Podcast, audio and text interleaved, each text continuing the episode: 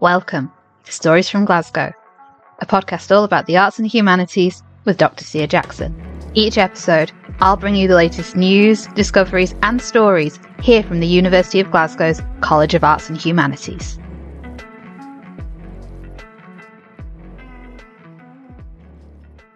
Welcome back to the podcast. Today I am joined by Professor Ben Colburn, Professor of Political Philosophy here at the University of Glasgow. Ben is also a patron of the charity Friends at the End and a member of the cross party group on end of life choices at the Scottish Parliament. Ben joins me today for a really thought provoking discussion into autonomy and end of life care. This discussion with Ben was absolutely fascinating, and I very much enjoyed speaking with him and just learning about the sheer depth and breadth of work that he and his colleagues are doing in this area from working with practitioners and carers through to conversations with legislators as well. There's just so much that they are doing that they are considering, as you'll hear in this episode. I have to say, I think we perhaps only just really scratched the surface in this, so I won't be surprised if we don't have Ben back on perhaps a future episode, assuming he is willing to return, of course certainly for me, I found my thoughts returning to what autonomy is, what autonomy means to me, and thinking about those choices and supporting them at end of life as well, just in the weeks since we recorded this conversation. All that leaves me to do is to hand over to Ben. My name is Ben Colburn. I'm a professor of political philosophy at the University of Glasgow, based in the School of Humanities. I've worked in Glasgow for 13 years now, including for a while as head of philosophy, but I'm back to being a backbencher now. Before I moved to Glasgow, I studied and worked at the University of Cambridge for about 10 years. I mostly work in foundational political philosophy, but also on various topics in applied ethics and public policy as well.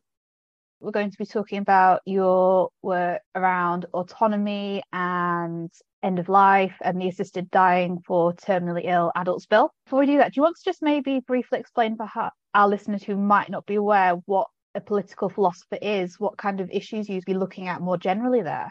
Yeah, of course. So Political philosophy, I suppose, is a species of what we call practical philosophy or moral philosophy. I mean, even putting it that way, of course, is the type of thing that some philosophers are going to disagree with. But I think it's roughly right because a political philosopher is thinking about what we may or must do or should or shouldn't do. What the political philosopher focuses on, by contrast, say, with just an ethicist, is that we focus particularly on the social dimension of some of these questions, and in particular, the social dimension that comes in when we think about relations of power that obtain. So, oftentimes, the political philosopher will be talking about questions like is it right that we have a coercive state? Is there such a thing as legitimate authority? Do people have the power to establish laws, to make people act a certain way, or to punish them if they don't act that way? There are quite a lot of disparate questions in this area, but I think that they're all united by the thought that there's a particular sort of normative question that emerges when we think about power relations. That might be within the context of a state, but of course,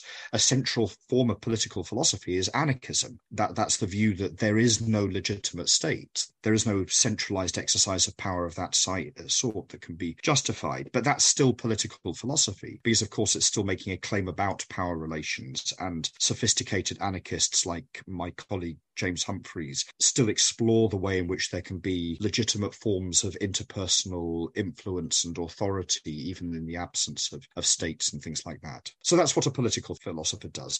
But of course, it connects to these other questions in ethics as well. Uh, these things are very closely related in terms of the idea of autonomy and living an autonomous life, what is it those terms kind of mean and how would that fit into living with the state? Is that something that interplays a little bit? Yeah, good good question. So autonomy is a central notion in both political and moral philosophy. The term originally comes from the ancient Greek So if you were to speak to an ancient Greek about autonomy or autos nomos, then what they would understand by that is actually a political notion. It's a legal notion, in fact. So ancient Greece was made up of this sort of mosaic of city states, and there was a distinction between the city states that gave their laws to themselves, legislated for themselves, and the city states that had their laws given to them or imposed on them by some other city. The two types of cities might be quite similar in other respects. Some of the cities that did not give the laws to themselves became some of the most populous and powerful cities in the Greek world. For example, there's the city of Syracuse in Sicily, part of the Greek diaspora. But Syracuse was not a city that gave its laws unto itself. It was a city that took its legislation from its mother city in the core of Greece, um, Athens, I think, in, in that case. So this notion of autonomy is a notion of a city that gives its legislation to itself, that sets its own legal code. Some cities in ancient Greece were like that.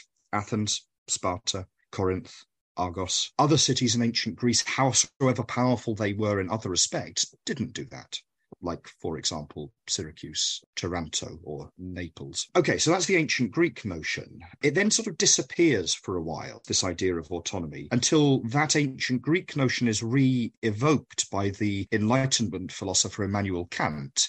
And he uses it as a metaphor to capture something which now, unlike with the ancient Greeks, is understood as a property of individuals. In particular, Kant thought that a central part of his moral philosophy was the idea that the individual could be self legislating legislating, just in the same way that Athens as a city was self legislating. He thought, in fact, that the only way for an individual person to be properly moral was for them to be autonomous in that sense, to legislate for themselves, that is, to act only on the basis of moral considerations that they give to themselves, that they decide on through pure reason, rather than, for example, sort of contingent desires that push them in certain directions or other people telling them what to do. So, because this idea of self legislation was so central for Kant's a core ethical project, he uses this idea of autonomy, which of course at that point is a is a sort of a metaphor that he borrows from the ancient Greeks to capture it. I say sort of a metaphor because in another sense it's not a metaphor for Kant. He, really did think it was a matter of legislating for oneself. Now Kant reintroduces the concept and then it gets picked up over the ensuing couple of centuries and it's been a tremendously influential one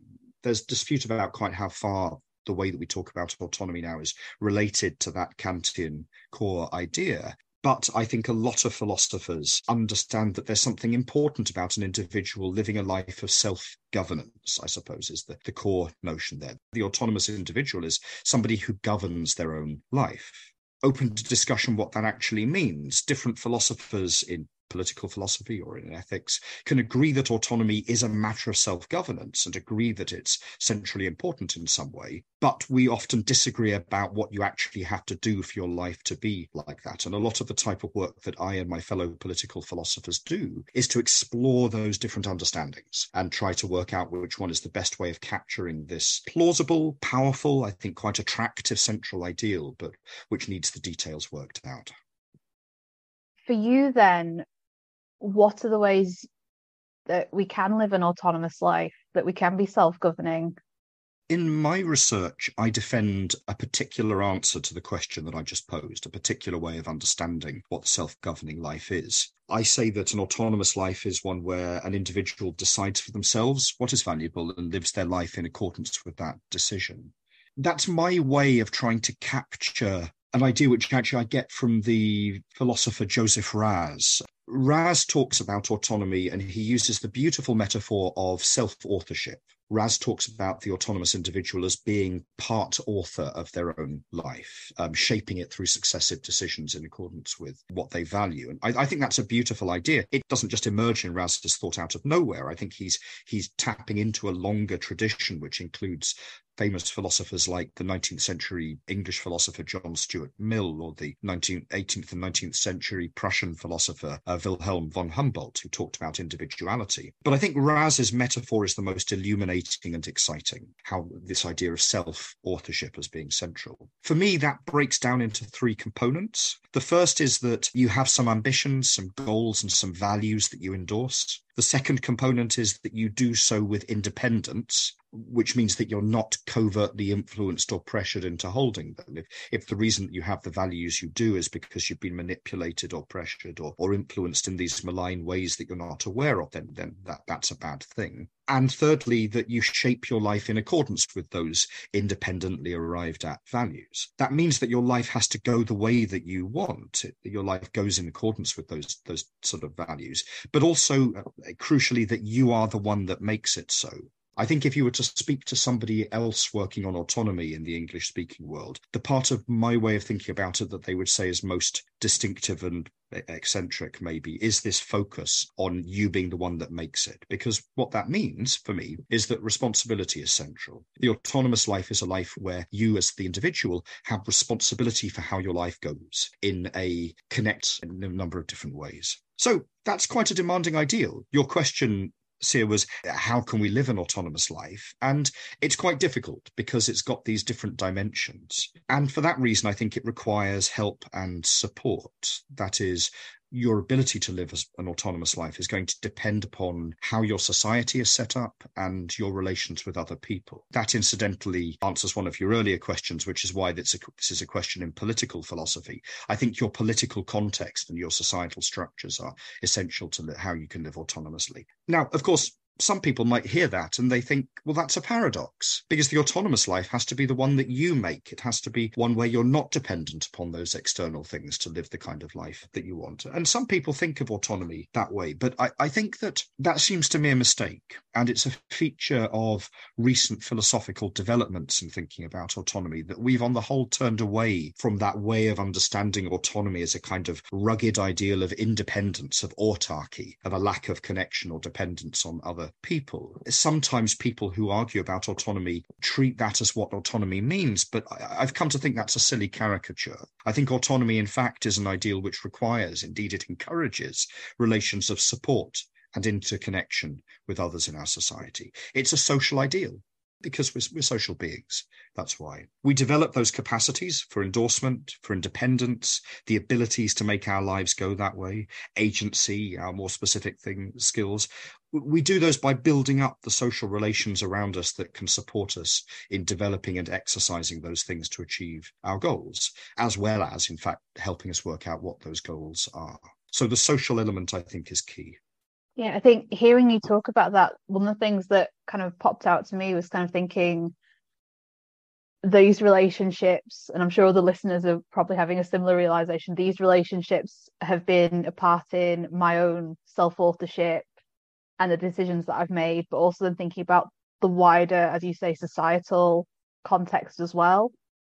I think that sometimes before people reflect, it can sometimes feel as though those things hinder your autonomy that your mm. dependence in that way your connection in that way is something that means that you're you're being influenced in ways that are problematic. What I want to do is to sort of show people that actually no, that's not the case, that these relations can be extremely empowering, that they constitute what it is for you to live your own life. They don't detract from it but I, I, agree with you absolutely. I think um, it's a central feature of lots of our lives when we reflect on it that we have this complicated network of relationships, some of which are very close and intimate and particular, and some of which, as you say, stretch out to the, the whole of the, the sort of social context, the legal and political context that we live in. I like your use of the word empowering there. And I know when you and I met up to chat previously and we were discussing the idea of autonomy in the relation to end of life, that was a word that you used if we can maybe shift gear a little bit and start delving into that, what do we mean by end of life? What is it in the context of this discussion? Yeah, sure. So I think that often when people hear that phrase, what they understand is something like terminal illness. So somebody who has been diagnosed with a life limiting condition where there's some sort of particular time span on their expected remaining life expectancy. I suppose and I fear this is going to be a bit of a theme today, Cia, because this is what philosophers always do. I think it's a bit more complicated than that. In particular, I think that I'm interested in a range of ethically, uh, philosophically troubling scenarios that people can face. And they're often characterized by some sort of overlapping combination of factors physiological or cognitive decline or incapacity, maybe. Uh, pain is another one that's often present. Long life, meaning that you've been alive for a long time, is another ingredient and approaching death is another ingredient where that might be because you have some specified life limiting condition like like cancer for example or it might be just because uh, as a matter of fact you are extremely old and um, it, the likelihood is that your life is going to end in in sort of pretty short order. Now, I, I say that this is a kind of overlapping combination of factors because I think that not all of these will be part of everybody's end of life predicament, and we might want to say different things about each of them, but many of them often come together. So when I think about end of life ethics, I think about the philosophy that explores the different characteristics of these different ingredients, these different components, and also what happens when they overlap in some of the ways they do in sort of paradigm cases that we might think about. Can we dive into that a little bit more, please, Ben? So, thinking about some of the ingredients that you've just laid out there, can you give us a couple more examples of the different ways these things can threaten someone's autonomy during their end of life or when they're experiencing the end of life care. Four of the ingredients that I just set out. Physiological incapacity, cognitive decline, pain, well, let's make it five five components. Pain approaching death and having lived a very long life. Those things seem to be central to me and interesting because they can be threatened by or during the, the end of life in different ways. So, physio- physiological incapacity, for example, means that you cease to be able to do the things that you value. Suppose that one of your central activities in your life, as it is for me, is climbing mountains physiological incapacity as you grow older might make that impossible. That's a threat to your autonomy because you cease to be able to live your life in accordance with something that you value. Cognitive decline can do it in a different way. If some of the things that you value are the life of the mind, then cognitive decline is going to have the same effect as physiological incapacity. If I cease to be able to philosophize as effectively as I can now, then that, that's bad for my autonomy. But also, of course, cognitive decline can undermine somebody's ability to decide values for themselves in a much more fundamental way. It can undermine their ability to resist certain sorts of influence that impair independence, for example. Both of those things, incidentally, explain why I think suffering is such a big part of people's end of life predicaments. My colleague in philosophy, Jennifer Corns, has recently been developing an exciting new way of thinking about suffering, where we understand suffering as significantly impaired agency. That's different from pain and it's different from negative experience. People can suffer in the sense that they have impaired agency without necessarily being in pain or having much negative experience. That that's true, for example, of some people who have dementia, I think. But they are suffering, and the reason that they're suffering on on Jennifer's view is that their agency is significantly impaired. Now, agency has various different dimensions. It comes in different forms, and the two examples of end of life suffering that I've just explained are two of those core forms. So that's why the relationship between those increasing forms of incapacity that can characterize end of life and suffering explains this threat that they pose for autonomy.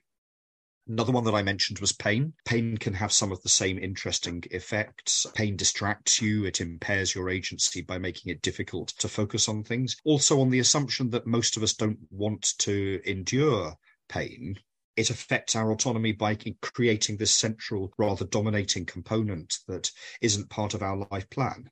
Approaching death is something that impairs autonomy or threatens autonomy. It can do anyway. It might be upsetting or debilitating to realize that your life is coming to an end. Or it might just represent the cessation of your plans, the ability to see things through. If you're dying, one of the things that happens is that you cease to be able to directly influence what happens in the world after you've died. And if you have ambitions, as most of us do, that extend into the future, then that can be a, a, problem. We want our loved ones to flourish. We want our plans to continue to come to fruition. We want our political and environmental and social values to successfully continue. And, and death is a, it can be a problem from those points of view. The other thing in this connection that I've been thinking about, Cia, is is about long life. I mean, I mentioned that as an ingredient. I think this is a little bit more tenuous, but I, I wonder whether long life is something which itself can also be a problem for autonomy in, in these end of life predicaments. Um, I got into thinking about this because of some other work I was doing on Marcel Proust, um, thinking about the intersection between philosophy and literature. And there's this absolutely electrifying passage at the end of À la recherche du temps perdu, which is just a,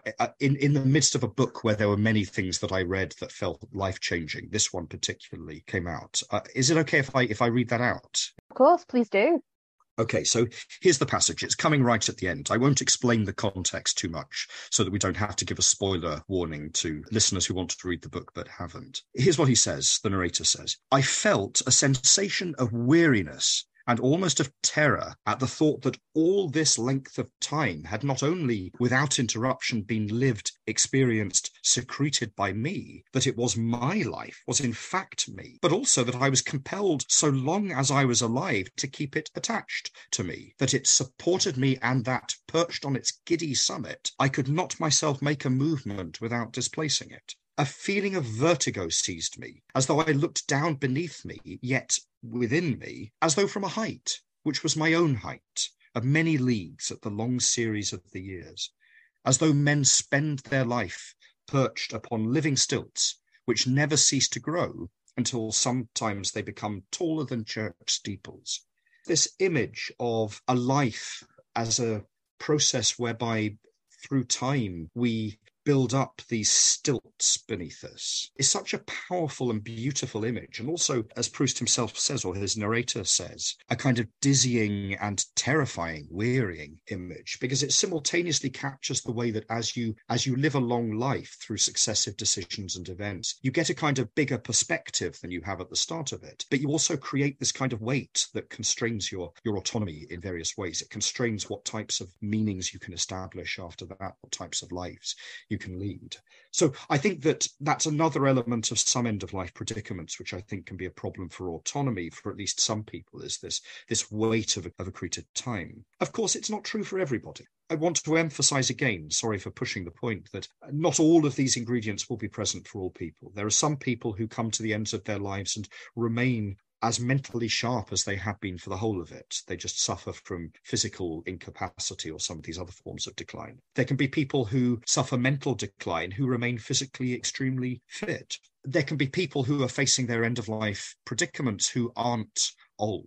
I think that's one of the biggest shifts that I had to make in my thinking in this work. I started off, I think, as maybe many of us do, with a sort of paradigm case in my mind of, of an elderly person facing end of life, perhaps dying of some terminal condition like cancer. But through my work with some of the outside organizations I've engaged with, uh, the Prince and Princess of Wales Hospice in particular, I've been thinking about some of the other people who face end of life. The Prince and Princess of Wales Hospice at the moment are working with young men with Duchenne muscular dystrophy. That's a disease that means that you can't produce dystrophin, which is a protein that you need for producing, for building your muscles. The result of that is that your muscles continuously and irreversibly deteriorate. Duchenne is a disease that's always fatal. People who have it usually die in their late teens or early 20s from uh, respiratory failure or heart failure or other complications. And in the meanwhile, they face uh, serious and worsening mobility problems, uh, basically up to up to the point of complete paralysis in most cases. Now, of course, what you have there is an example of somebody whose end of life predicament includes, in a really stark way, the physiological incapacity I talked about, but not cognitive decline necessarily not in most cases, and not this feature of long life, uh, because people who have this life limiting condition aren't elderly. It means that the challenge to their autonomy that they face is very different to the kind of paradigm case.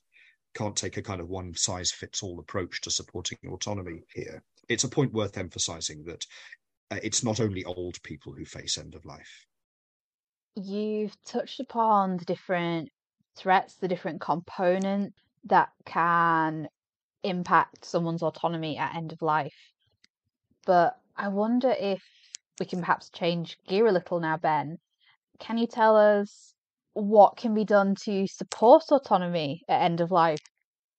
I've come across in my research examples of things that we can do to uh, support people's autonomy in these circumstances. I have to say, my sense is that they are on the whole under resourced, that we need to do more and that also things look very different if we understand these as all fitting together rather than being piecemeal arrangements that people cobble together in different parts. So I think the overall message of my research in this area is let's draw on the really good examples we have, but try to discharge them more systematically. And by seeing them all as targeting this central idea of autonomy, perhaps we can build connections between them that don't exist. Let me give you a few examples, Cia, because I think it, it, helps to flesh out the idea. I mean, it takes us back in a sense to the point that I was making earlier on about the, the social character of autonomy. Sometimes people worry that autonomy is lost in end of life because of these problematic features that I've talked us through, and, and that, that just makes it impossible to be the author of their life. Well, no, I, I, don't think that's that's true. I, people might just need different sorts of support to sustain their autonomy. And of course, exactly what's needed will vary depending on the exact configuration of somebody's end of life predicament. I mean, that's what I was just saying, I suppose. Somebody who's mentally sharp but physically disabled will need a particular sort of support, maybe spatial reorganization, extra resources to deal with mobility problems for example. That's the type of support we give somebody whose end of life predicament has that configuration. Somebody who is physically healthy but suffering cognitive decline will need a different kind of scaffolding that might be offered through specialist interpersonal care. So, the type of thing that a specialist dementia carer does, for example and so on for all of the other components as well. And I think quite a lot of my recent research has been exploring what we currently do and what we can do to support autonomy in these different dimensions. I'll give you three examples, if I may. The first example comes from joint work I've been doing with Jennifer Corns, whom I mentioned earlier on, the philosopher who has this exciting new theory of suffering. Jennifer and I have been working with Macmillan Cancer Care recently to develop a sort of suite of professional development materials, things that they can use to help support and educate the carers, some of whom are employed, some of whom are volunteers who, who work with them with patients who have cancer. What we've been doing while we've been developing that is looking at how people can suffer at end of life because of the effect that terminal illness has on their agency. And we've been developing tools for professional carers to help them reflect upon the distinctive kind of relationship that a professional carer has with somebody who has cancer for example, and how they can use that distinctive relationship to help people navigate the end of life in a way that upholds their autonomy by helping them understand and make active decisions about the trade offs that they'll face as they suffer different forms of physical decline, for example, and to make sure that care is offered in a way that upholds autonomy. It's nice that we've been able in this to draw upon some philosophical and academic research, including more that's going on in, in Glasgow as it happens. Our colleague Matilda Carter, who is a British Academy postdoctoral fellow working in, in philosophy in the School of Humanities at the moment, has, has done some important research on the way in which professional as opposed to familial dementia care can actually, in a way that might be a bit surprising, be much better from the point of view of sustaining justice and autonomy for people living with dementia, because the professional relationship has a kind of uh, normative character that makes it easier to deliver care in ways that don't inadvertently undermine how somebody lives. It's not just academic research we've been looking at, of course. We've been talking to our partners within, within Macmillan about the types of things that they do, what practically happens to support people with cancer, and helping them to pull that together to think about how you use the caring relationship, the professional caring relationship, to deal with some of these threats to autonomy that I talked through. Second example also comes from a collaboration is some work I've been doing with Jane Clossick, who's based at London Metropolitan University, and Emily McTernan, who's based at UCL. Jane is a an architect and urban theorist. Emily is a political philosopher like me. And we've come together to run some events where we've been exploring, amongst other things, the spaces of death so that is to say, the architecture and physical configuration, the spatial configuration of hospitals, hospices, homes, if that's where people are dying. And we've been trying to think about how those architectural features, the spatial features, might help or hinder autonomy for people facing this particular kind of predicament. Talking not just with other academics, but also with people who use these buildings, people who design these buildings as well, to try to come up with useful examples of how it can work, how to counteract it when it doesn't work. Third example is the work I've been doing on assisted dying. So I've I've published academic articles on assisted dying, but I've also been working with the current legislative process to try to make this actually happen in Scotland. I think, and I've I've argued in my research that offering the option of assisted dying isn't the only thing that we should do to uphold autonomy at end of life, but I think it is a very important and central one for a variety of reasons. In that sense, I think we're looking at the legal space that we live the end of our lives in and saying that that legal space needs to be reshaped to give us this additional option. It's important for us if we want to take it. I think if somebody wants to have an assisted death, then there's a powerful autonomy based reason to help have what they want. But I think that having that option actually is empowering for us, even if in the moment we don't want to, to die. Having that option on the table is something that improves our autonomy by transforming the character of our options as a whole in a way that I think is is positive and empowering that for me brings home what you were saying earlier about the idea of choice and self-governance yeah i think that's that's right i'm glad you say that i mean i i think it's striking and to me really mm-hmm. troubling that on the whole at the moment the law and many people treat the type of vulnerability that we face in our self-governance at end of life very differently to the way that we treat it elsewhere. I mean, on the whole, in the rest of mm. our lives, I think we we think that if somebody is vulnerable to their self governance being undermined in a particular way, or if their choices are constrained, what we should be doing is trying to empower them in the face of that vulnerability to make their own choices, to continue to be the author of their lives. So, for example, if we're thinking about the type of vulnerability somebody faces uh, in employment, the way that we respond to that as a society, or the way we should be, except we should respond to that, is by offering support. We educate, mm. we retrain, we try to make sure that the context is one which enables somebody to make new and different choices about what they do. We don't take the choice away in order in the name of vulnerability. Mm. I mean, that, that would be to undermine autonomy in a much more fundamental way. It would be to respond to a threat to autonomy by mm-hmm. undermining autonomy centrally. That that seems self-defeating. Likewise, if we think about the type of vulnerability people face in medical treatment when you, you have the prospect of a potentially risky medical procedure, the way we respond to that vulnerability is through empowerment. We try to give people information about what's going to happen to them. And then we treat their consent about what they do as being authoritative. We don't take the choice away. I worry at the moment that the present state of things, where assisted dying is not legal, does do that. It takes away the choices that people could have. I don't think we should do that. I think that we we should take the same approach to vulnerability here as we do elsewhere by emphasizing the importance of choice and by using social structures to support somebody to continue being self-governing, even in, in that sort of terminal moment. Earlier, you mentioned working with carers and other collaborative work that you've been doing. And I'm wondering, in terms of your research and again, that collaborative work, have the other people involved in that end of life journey come into consideration for you at all? So, thinking about maybe family and friends of the person who's experiencing end of life. Yeah, I mean, it's a big consideration, of course. I think one of the reasons sometimes that people oppose assisted dying laws is because they are very aware of those those knock-on effects. In fact, you can imagine somebody constructing an argument against assisted dying by appealing to some of the points that I've made already about how we are socially embedded, that we as autonomous individuals have to be within this context of supportive relationships. Somebody might say, well, look, in light of that, how can it be acceptable to wreak this damage on people? I think there are there are two things to say about that. Really, there are two reasons why. Although I see the force of that line of thought, but I don't think it's a it's a good reason not to legalize assisted dying. One of them is that just looking at the data and people's lived experience of their loved ones dying, there are at least as many cases of people reporting how painful it is to see somebody going through that process without having the option of ending it when they want, and that being really painful and upsetting for loved ones as well.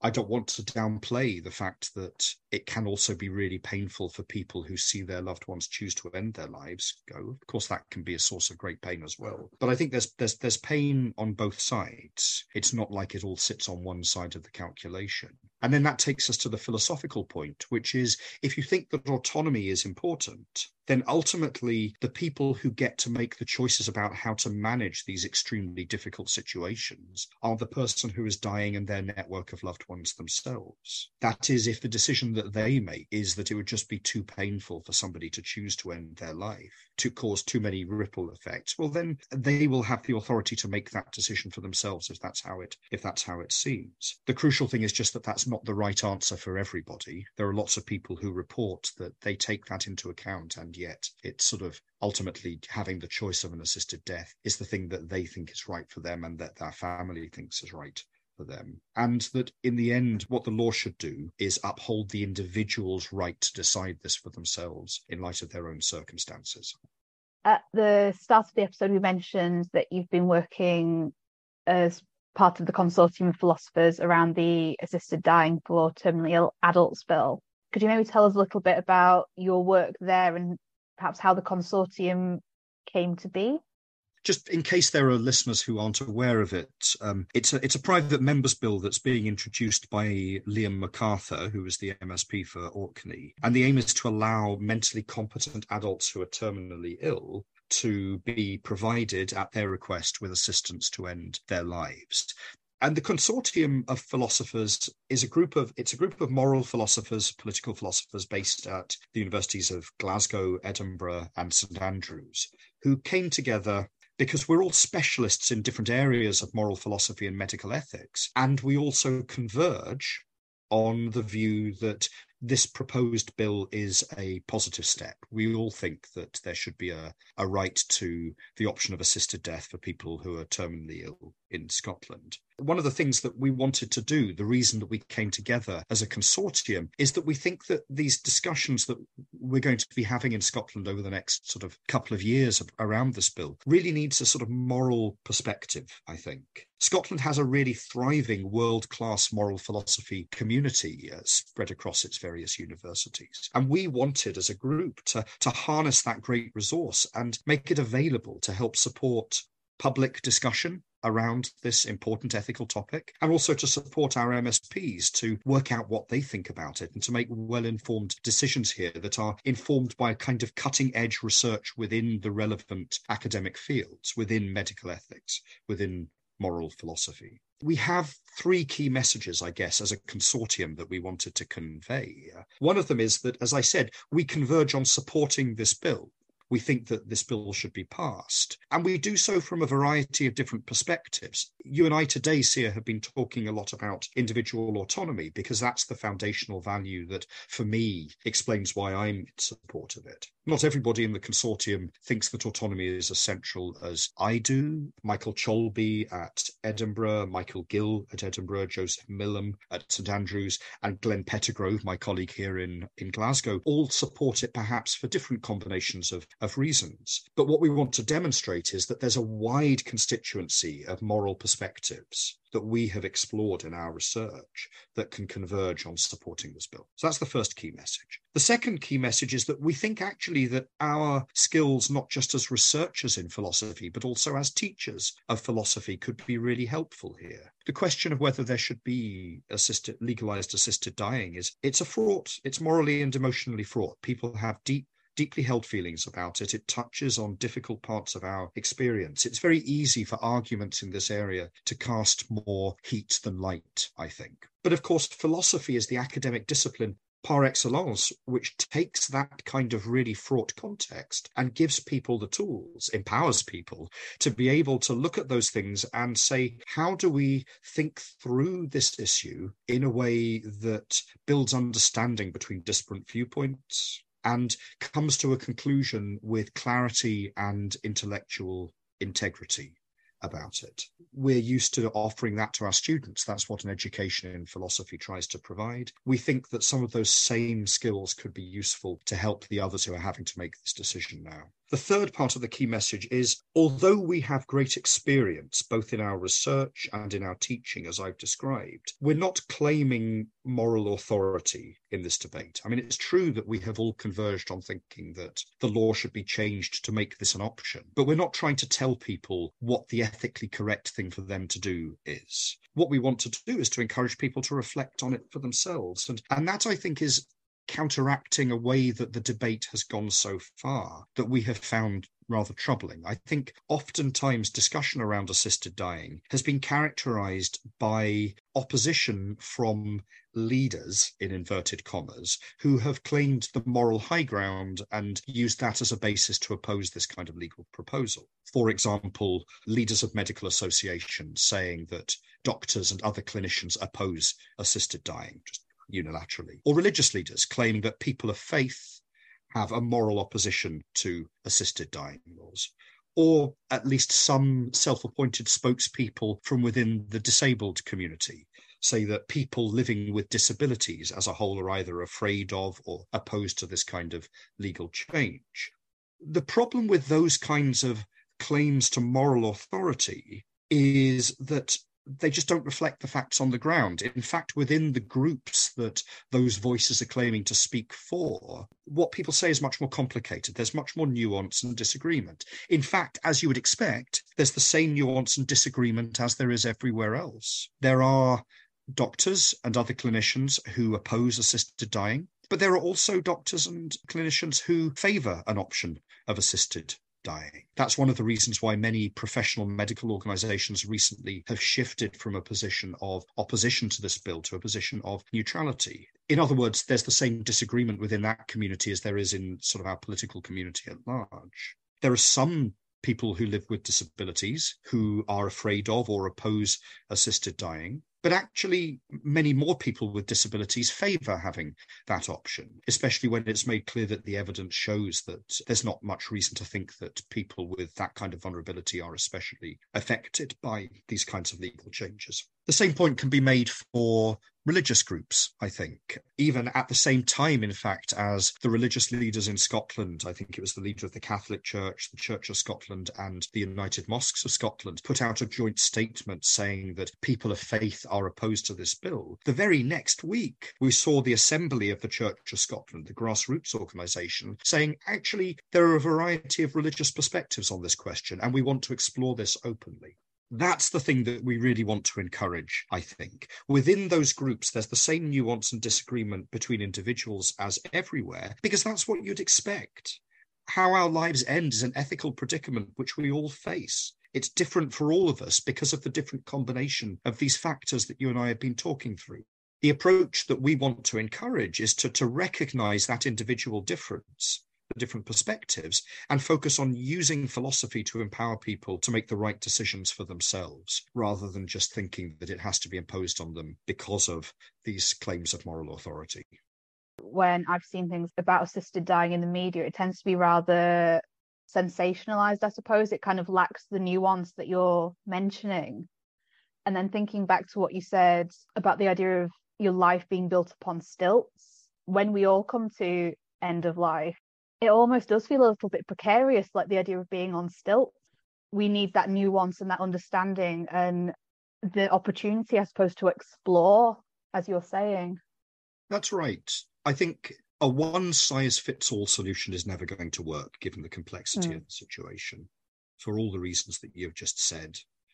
I think that the current state of things, with assisted dying being illegal, does impose a one size fits all at least in this important respect. So we should change that. Doesn't mean that an assisted death is going to be the right thing for everybody. Experience mm. shows that a majority of deaths don't take place that way, even in jurisdictions where there where assisted dying is an option. But it's at least the right option for some people, and we ought to be able to decide that for ourselves. That's one way that we can help steady the stilts. To go back to that that lovely mm-hmm. metaphor mm-hmm. from from Proust, we can give people that perspective where they can look at their end of life predicament and work out what's right for them.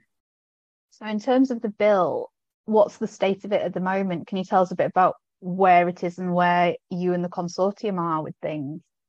Sure. So earlier this year, there was a big public consultation on the draft proposal. Actually, it was the it is the private members bill that has had far and away the biggest public response to it so far. Lots and lots of people writing in, and the nice thing was not just organisations and not just sort of professional researchers in this area. Oftentimes, those are the only people who respond to these things. But I think it was about 14,000 people responded. In the end, they had about 14,000 responses to this, this consultation. Most of them were just from our sort of fellow citizens in Scotland explaining their perspective on this, what they wanted, what their fears were, what their hopes were, and so on. The response to that was overwhelmingly positive, that is to say, overwhelmingly in favour of this legislative change. What's happening now is that legislation is being drafted. It's being done very carefully because, of course, one has to attend to making sure that the proposed safeguards are the right ones and that this fits within the competency of the, the, the devolved Scottish Parliament. There will be a draft bill introduced uh, probably during the next legislative session, so within the next 12 months. It will then go through the usual process within the Scottish Parliament for this type of thing. So the, the, the question will be considered as a matter of principle by the Parliament as a whole, and if it's if it passes that, then it will go into committee and a specialized committee will then look at it and go through the proposed legislation line by line, looking to see if things need to be changed, getting input from relevant experts. So I suspect that the consortium will be speaking to the committee about some of the ideas that we've talked about today as part of that process as well. And then the committee will make its recommendation to the parliament about what ought to happen. And then there will be a series of further debates around it and uh, then there'll be a vote. And we will just get at that point we will see whether the MSPs decide to pass this or not. It's a slow process. I think that's a good thing on the whole. As you said, Cia, public discussion around this is often very heated and very urgent. I think one way that we can counteract the sort of knee jerk character that these debates often have, because our news cycle is so fast nowadays, is by just making sure that the process is long and slow enough to make sure that all voices have their place within those decisions, not just the loud, fast, shouty ones, but also the nuanced, complex ones where perhaps it takes a bit longer to, to get the thought through. I very much hope that it passes. I, I do firmly firmly believe that it's the right thing for Scotland for this to happen. I think we see from other places where there are already assisted dying laws of the kind that we would have that that it's on it's a very good thing for people in those places. And when I think about the people I've encountered doing work on end of life ethics in Scotland, it's an option that I would love people in that position to have as well. So that's what's next in terms of the bill and what the consortium will be doing. And I think I agree with you. It is good that this is a process that is going to be slow and allow for those discussions and consideration, getting those nuances, I think. Can you tell us a bit about what you're going to be doing as well in that time? Is there anything else that you're going to be working on? Working with these outside organizations and with the legislative process, I think feeds back into the philosophy and the research, interestingly, because it picks out those areas where there needs to be more research. That's happened already uh, with me. I've recently published an article on the effect of assisted dying legislation on people with disabilities to try and explore some of those fears that I alluded to earlier on. I think there's more to be done there, thinking about vulnerability in general. I think there's work to be done on thinking about the relationship between the rate of non assisted suicides within a particular jurisdiction and what happens when you introduce the option of an assisted death in those jurisdictions as well. Some people are concerned about a causal connection between those two things. I want to bring my philosophical but also my empirical skills to bear on scrutinizing the evidence for that link, but also thinking about what it might mean. Although I think this type of legal process it's obviously in some senses a central focus at the moment because it's it, it's a, a big thing to be involved in. But I think that it's also important to see that assisted dying is not the only question in end of life ethics that needs to be explored. So, alongside all of that, I want to continue to think about and put the assisted dying stuff into the context of some of these other questions that I've talked to you about. So, these spatial questions, for example, about the spaces of death, how we can think philosophically about upholding people's autonomy through the physical configuration of the spaces that we, we live and die in. Thinking about suffering, thinking about the relationship between autonomy, the impairment of agency, and what we can do to try and prevent that. What I have in mind, I suppose, really is a kind of package of research, some of which will be purely philosophical. I, I, I have in mind to um, to write a book about this in the next couple of years, I suppose. I think it's probably a good idea to bring all of this stuff together in one place because I think I earlier on said that practically speaking, the way people respond to these things is often a bit fragmented. Putting it all together and giving people a holistic view with autonomy at its heart strikes me as something that will be useful both in the research community and, and in practice but also not just producing that, but continuing to explore these external collaborations, which I think are, are they're useful ways of disseminating our knowledge and our research out with the academic community. But as I hope our conversation has made clear, I think they're they're philosophically extremely fertile and rewarding as well. People who are facing these dilemmas and these these questions about how to care for people at end of life, they're facing basically philosophical questions every day. Maybe not in those terms. Maybe they, they they don't use the kind of language that a moral philosopher uses to think through it. But there's a great deal of lived experience of moral dilemmas and attempts to come up with ethically sound solutions to those things that I find very inspiring and useful for the research as well. So there's a sort of symbiotic relationship, I think, between the work I hope to do on the research side in end of life ethics over the next couple of years and the work that I and some of my colleagues are doing in outreach, knowledge exchange, and impact. They they affect each other in quite an exciting and productive way, I think.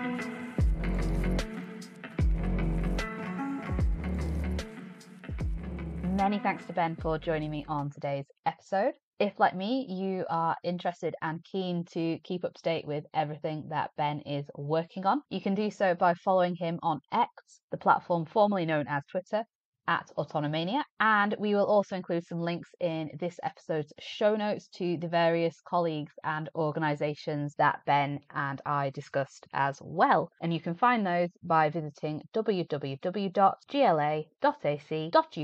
forward slash arts podcast. Thanks for listening to the Stories from Glasgow podcast. You can keep up to date with everything that's going on in the College of Arts and Humanities by following us on social media at U of G Arts Hums or by visiting gla.ac.uk forward slash arts. This episode was produced by Dr. Cia Jackson. Music is by Coma Media. We'll see you next time.